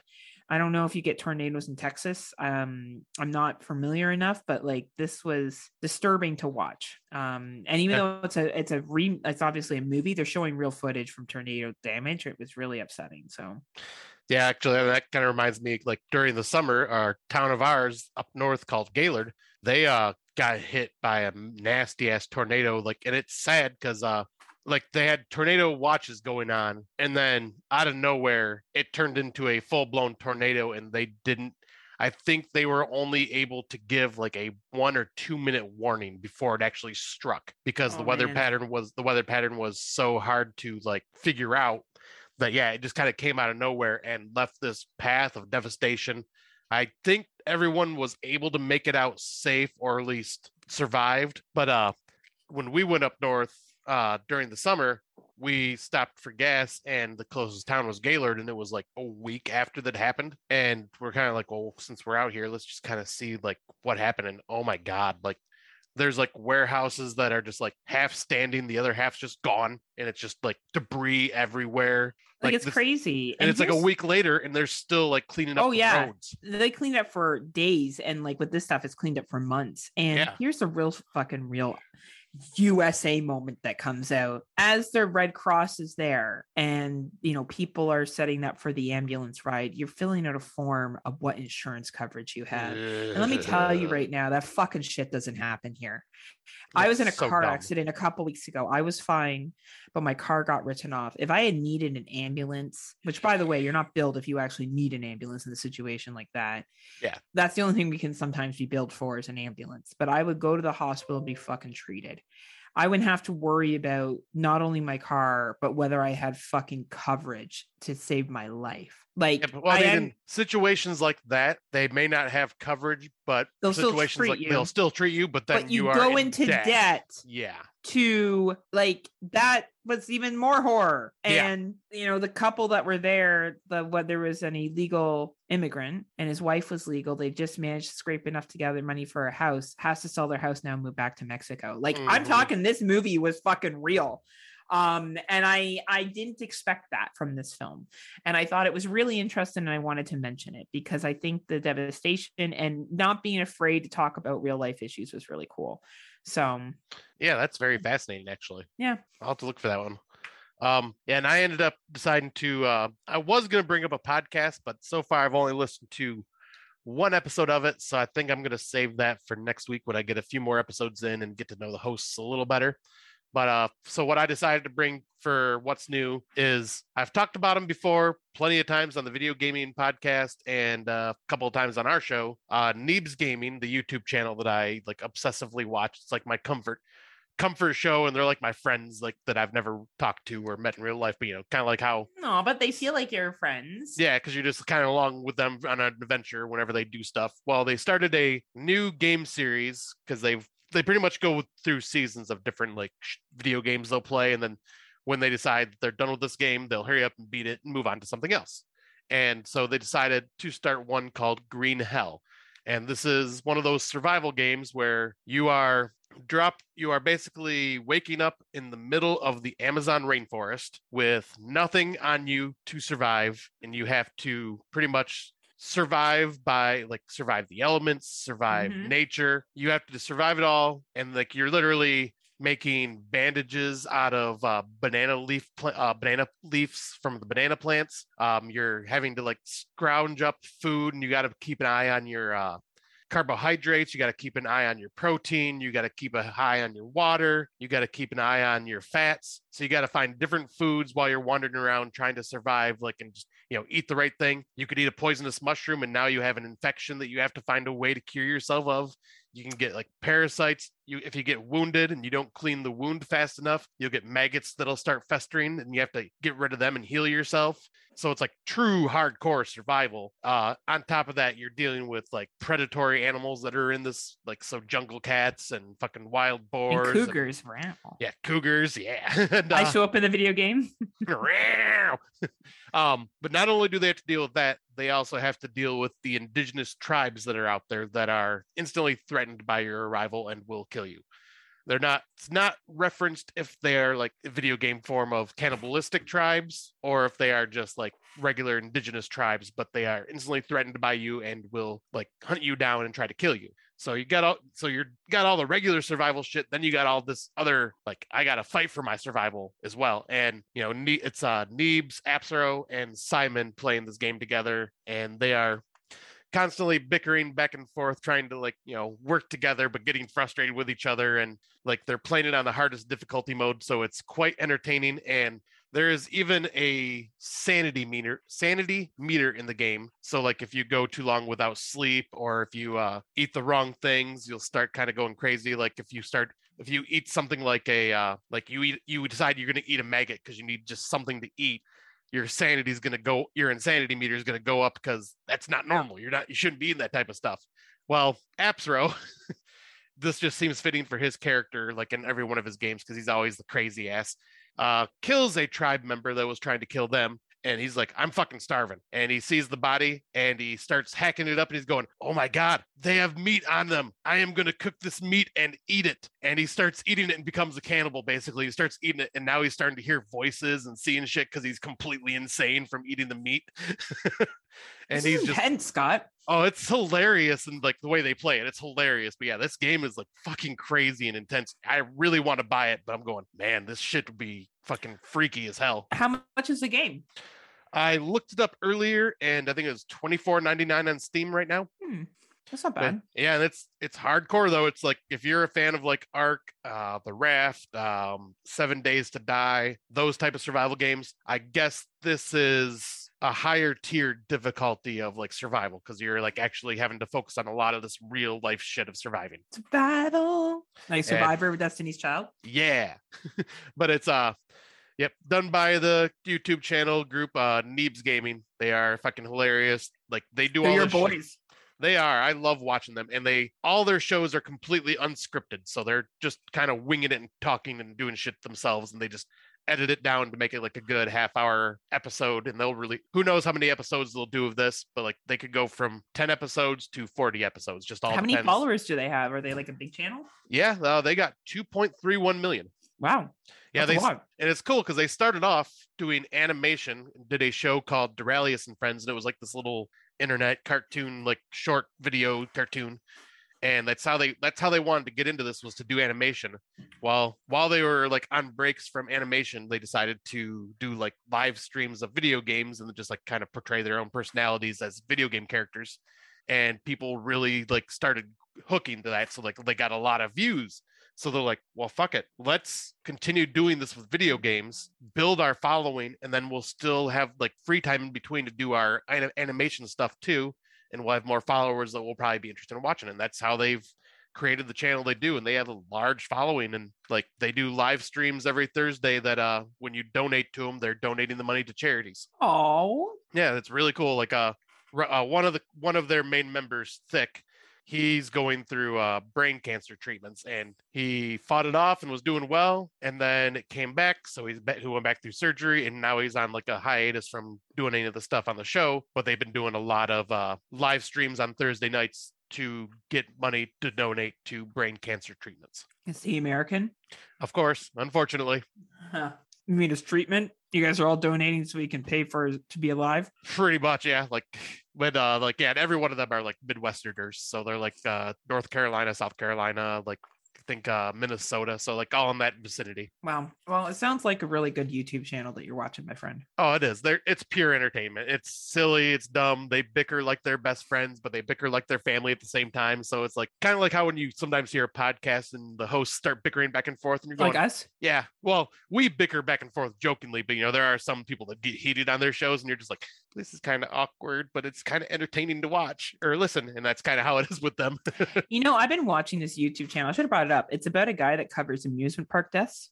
Oh, wow. Yeah. And it's about like malfunctioning rides and shit like that. And Six Flags, man, they've had some drama-rama. Same with Walt Disney. Just keep it under the rug. No shit. Sweep, okay. Sweep. Yeah. Wow. Some people don't know about it. Yeah. It's really been interesting. Anyway, I'll talk about that next time in more detail. Yeah, please do. Yeah. But so that's what's new for Scotty and I. And then our last segment, because we lost our middle segment now, is Out of the Dark. And we're going to do just a little overview of the year in review of the following streaming service. So Scotty, let me know if I forgot one. Shudder, mm-hmm. Netflix, mm-hmm. Hulu, mm-hmm. and Prime, right? And Tubi. So I don't know. Do you want to talk about Shudder first? Yeah, I say like because 2022 has been like, we started off like this year just kind of like, and it's not that great of a year, and it's obviously really picked up like it always does during the last half. But I think out of all the streaming services, Shudder and one other have really put out a lot of content to gather up for 2022 of new watches, and I think Shudder has the strongest lineup of all the films that they've released. Yeah, and they have the best variety. Yeah, and I really think like, yeah, because you get the low budget, you get the high budget, and you get a lot of like foreign films on there, and a lot of unique stories, and like more of the more hyper violent movies too. Because like I think the other places are a little more skeptical on like the hardcore violent stuff, and Shudder obviously thrives on that stuff. Well, and with Shudder, you're paying a subscription. And it's for horror fans, right? Like you're buying a Shudder subscription or paying to it because you want to see a variety of different horror films. Yeah. Right. you know, They Live in the Gray was one of the first ones that came out this year, Shudder, that I think a lot of people skipped over, unfortunately. I did until this week, and I really liked it. I'm glad you liked it. The Last Thing Mary Saw was a big thing. Slapface came out earlier this year on Shudder as well. A Banquet, which is all very, very different. There's one that I wanted to get to specifically and mention that came out on Shudder. It was the one about the family in the van. Not the van. Yeah, you know what I'm talking about. The family, the Dutch and Swedish family. Oh, or whatever it was. Speak No Evil. Speak No Evil. That was excellent. That came out this year. The Watcher, or just Watcher, came out. Deadstream came out. But then it also had some duds. The Cellar was not really the best film that came out on that this year. The Twin, blah. It was blah. I mean, like, none of these were really awful. They were just very middle of the road, mediocre. I couldn't get through Don't You Worry, Sweetie. Or Don't Worry, Sweetie. That one I still have not seen. And Satan Slays was okay. And Glorious really stood out there. Hellraiser was Hulu. I'm sorry, my bad. And The Sadness, who invited them. Who invited them was excellent. Yeah, it was. And we also had the documentary, The Found Footage Phenomenon. That was a really good documentary. So Shudder, I feel, does very well at picking up North American films. Yes. I feel it shifts through and it tends to get some really solid North American films, occasionally good international. Yeah. But I would not go to Shudder as a number one pick for international films. There's actually another service provider that I think does a much better job with international films. But when I look at the lineup for Shudder this year, the things that stand out to me are They Live in the Gray, Watcher, and Glorious. Yep. Sissy, I thought, was really entertaining. And I'm forgetting anything else. Let's see. For me, I'll just kind of listen and see if there's any that that ring a bell for you. Revealer, Who Invited Them, Glorious, The Sadness, what else? Deadstream for sure really stood out for me. That's one of the better ones this year, I think. And yeah, that was a really good low budget one that Shudder picked up. They Live in the Gray and A Wounded Fawn. I also put in there that, like, because these are all must sees. And I even we have to give them credit because, like, they don't do this often, but they do pick up, like, very low budget indie films. And they picked up So Vam, the one that was, like, done by a 16-year-old, and it was not a great film, but they give films like that a chance too. Like, not as often as one of our other services, but they do spotlight some low budget indie stuff every so often. Yeah, they also did a movie like She Will, you know, which is it's a British film. Oh yeah, that's an international film, and, like, that's what I'm talking about with their duds, or The Twin with their duds, right? And I wonder how they decide to pick what's going to go on Shudder. Like, wouldn't it be really cool? I wish a podcast, not us, because we're not going to do it, but Rob Humphreys, why don't you get on your podcast / your radio an interview with the person or the people, or how the process goes for movies to be put on Shudder? Do they go to film festivals? Do people approach them? How do they find out what to put on Shudder? Because Shudder is truly curated to just horror movies and documentary series and all that other stuff. And I'd be interested to hear what that process looks like. Yeah, 100%. Right. So I think this was a decent year for Shudder. I think it was fairly strong. I will tell you what I think the weakest year was. I kind of want to jump to the worst of the pile. I think Netflix fucking dropped the ball this year. Yeah, I was going to say the same thing. I feel like all they put out now is TV series, and that's their thing. And maybe that's what people like. So, you know, who am I to fucking judge? That's what you like. That's what you like. But without the exception of Old People, Texas Chainsaw Massacre, The Desperate Hour, and The Cabinet of Curiosities, which was an excellent miniseries, anthology series with 8 short movies. I did watch all of them. Like any anthology, you're going to have ones you like more than the other. Oh, of course. The one that I found was the creepiest was the final one. Oh, okay. But really, like, I found Netflix, especially what I expected for them for international, Old People was the best thing to come out on Netflix for me this year. Yeah, I agree. Like, cause every year before this, we were all about the international on Netflix. This year, they just seem to not have much. They got shit like Wednesday. And don't get me wrong. I think that's great that we're all excited that the Addams Family has a fucking series now. Don't get me wrong. That's fine. I just wanted to see more international horror on Netflix because they pick up some really, really fucking good movies. Yeah. You know, last year when I think about All My Friends Are Dead, the one with the husband and wife where they go away. What's it called? Oh, like The Weekend or something like that. The Trip. Like, and then also the one with the phone, with the kid with the zombies, and he's in this apartment, and they did the remake of it. #Alive. Like, fucking solid films, solid international films, and we just didn't see that this year on Netflix. We really just didn't. And like one that I was kind of surprised by, like going to, like, I guess we'll go to the next streaming service, but I was kind of surprised by Hulu, because Hulu hasn't really done a lot of like original content or picked up a lot of stuff, but this year they did. They had Prey, the Predator sequel, or prequel, whatever you want to call that. Yeah. Fresh, really good. Very good. Hellraiser, excellent. Yeah. No Exit, another great one. Excellent. Another really good film. Yeah. Matriarch, another solid film. Yeah. Hulu's kind of taken the place of Netflix in terms of an alternative for horror movies.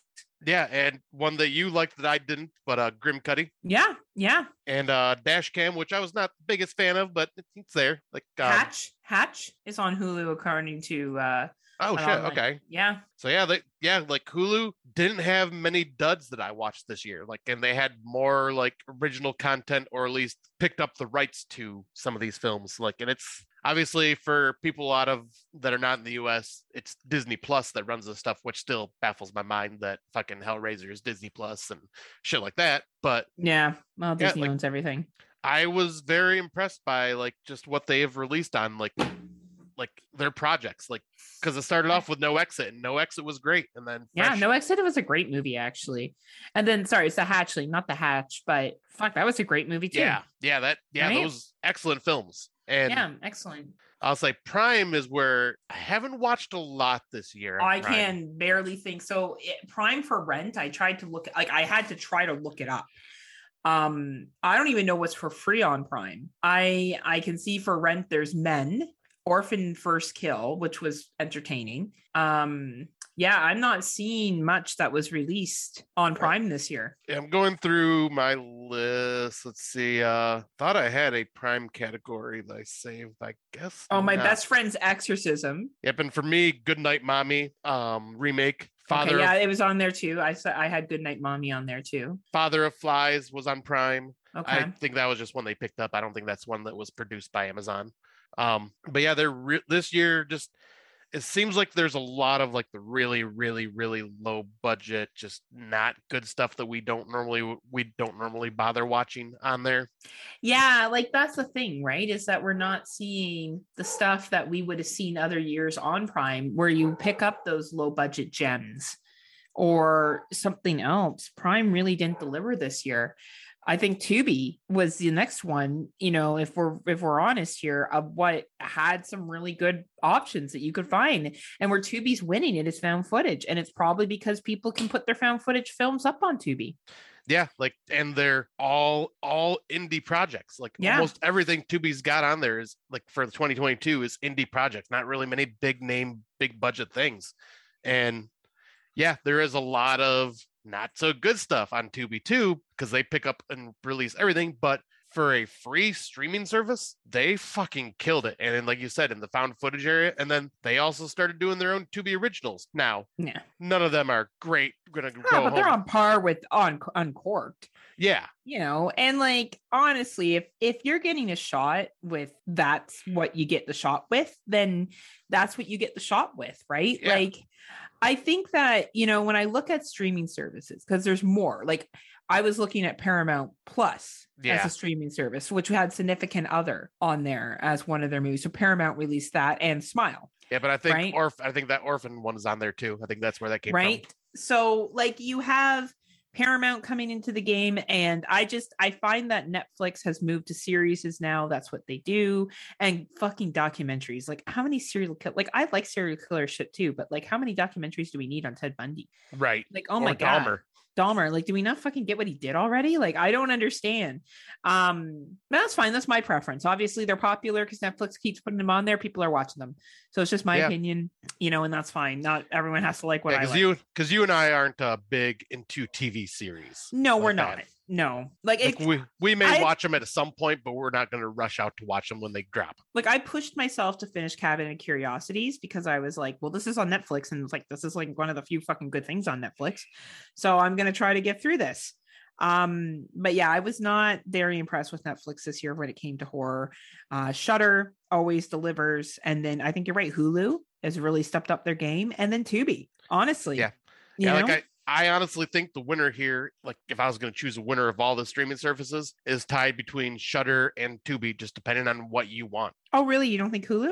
Hulu is, I would say, but like there's more variety on Shudder and Tubi. Hulu doesn't have a large like caliber library. Yeah. Like, I mean, they have a lot of older, awesome films on there, but yeah, for newer releases, they don't have nearly as much as like Shudder or Tubi would.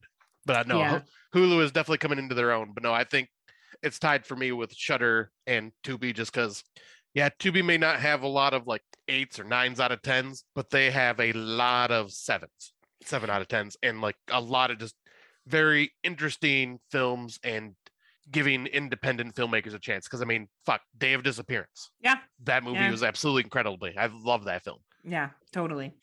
And I think that also streaming now, people can go back to the theaters, and next time we'll talk about theaters and on demand and, you know, what we thought of that this year. But I think that, you know, in the streaming era of competition and, you know, as a horror fan, and I say this very clearly, as a horror fan, I still think the best bang for your buck for purchase is Shudder. Yeah. I regret now I've used Shudder through other people's means. I now have an account of my own. And, you know, over the last couple of years, I've really grown to appreciate the variety that's on Shudder. I know that I can always watch horror movies. And like, I'll be real, majority of the things I watch are horror movies. Yeah. I don't watch romantic comedies. I like some dramas, not a big fan of fantasy, like some sci-fi if it's more horror based. I just really like horror movies, and I like wrestling, and I like sports, and that's what I like to watch. And I like to watch the news. I don't watch a lot of other things like TV series and stuff like that. It's just not for me. So Shudder is something reliable that I know I can go to and I can find movies that I like. Hulu has been the second, even though we don't have Hulu here, it's Disney Plus. I do think they've been reliable with getting quality films. And I do agree that Tubi is great all around. Tubi is an easy app to access. You can use it anywhere.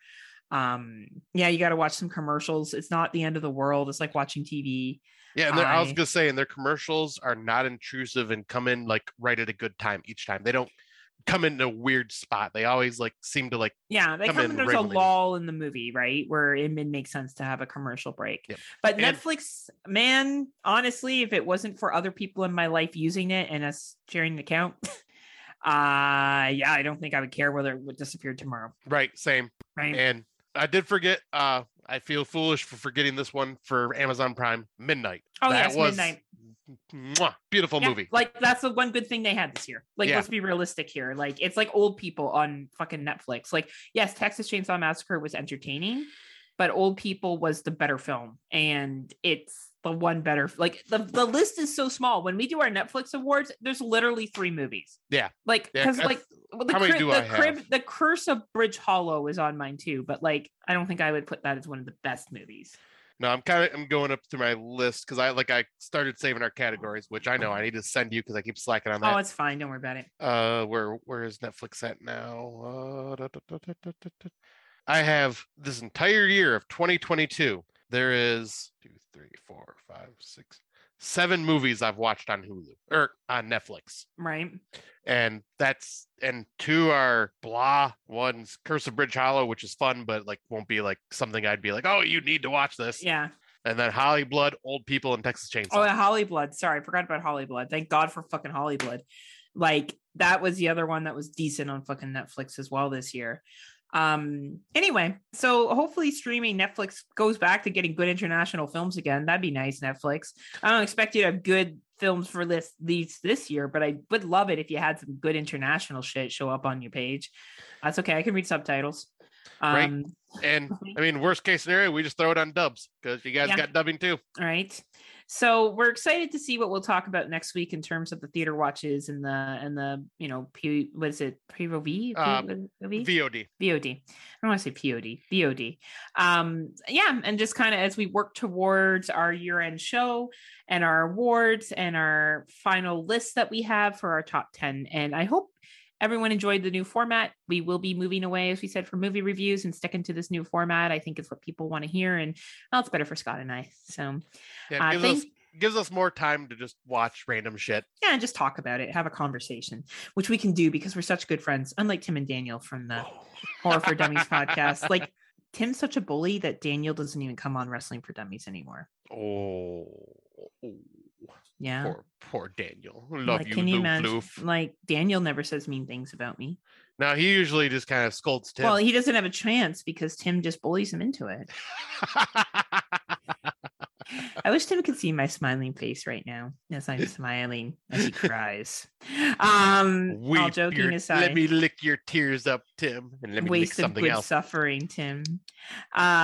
Please listen to the Horror for Dummies podcast, as well as the Wrestling for Dummies podcast. Both are excellent, done by Tim Davis as well as Daniel. The Mushroom, you definitely need to check those bad boys out. And also check out Rob Humphreys on this Horror Life and Slasher Radio.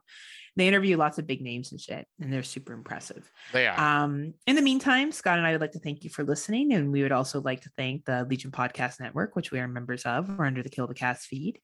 Legion Podcast Network is great. You can become a Patreon today for $3 a month. You get access to special shows. You get access to movie reviews. You can go into draws for codes and giveaways. And if you're not a Patreon yet... What are you waiting for? What are you waiting for? What are you waiting for? Netflix, get better movies. So please join Legion Patreon today. We will be back again to sum up any more 2022s we watch, talk about anything else we've been up to, and give our thoughts on the theater releases this year and how we're thinking what we're going to look forward to next year, besides Cocaine Bear, which everyone on this planet is excited for Cocaine Bear. So I don't know, Scott, you got anything to say good to people? Just want to say once again, thank you all for listening and sticking with us through all these years, and like hope you guys like 3 years, 3 year shit. Is this our 3 year anniversary coming up, Scott? Technically, this is around the 3 years when we came up with the idea of the show, and then in January is when we recorded. So yeah, so it'll be 3 years. Wow, we've been doing this shit for 3 years, right? Wow. Yeah, thanks for sticking with us. Wow, that's a long relationship for Scott and I. Right, and we hope you guys enjoy the new format going forward, and also hope you guys, I know not everybody would probably listen to it, but I hope you guys enjoyed our episode of the wrestling that we did with Rob Humphreys and our good old friend Tim Davis. And we'll probably do a couple more of those so often. And they're they were fun because we're huge wrestling nerds. So I hope you guys enjoyed that. We know Willis loved it. So I'm glad, thank you for the feedback, Willis. Appreciate that.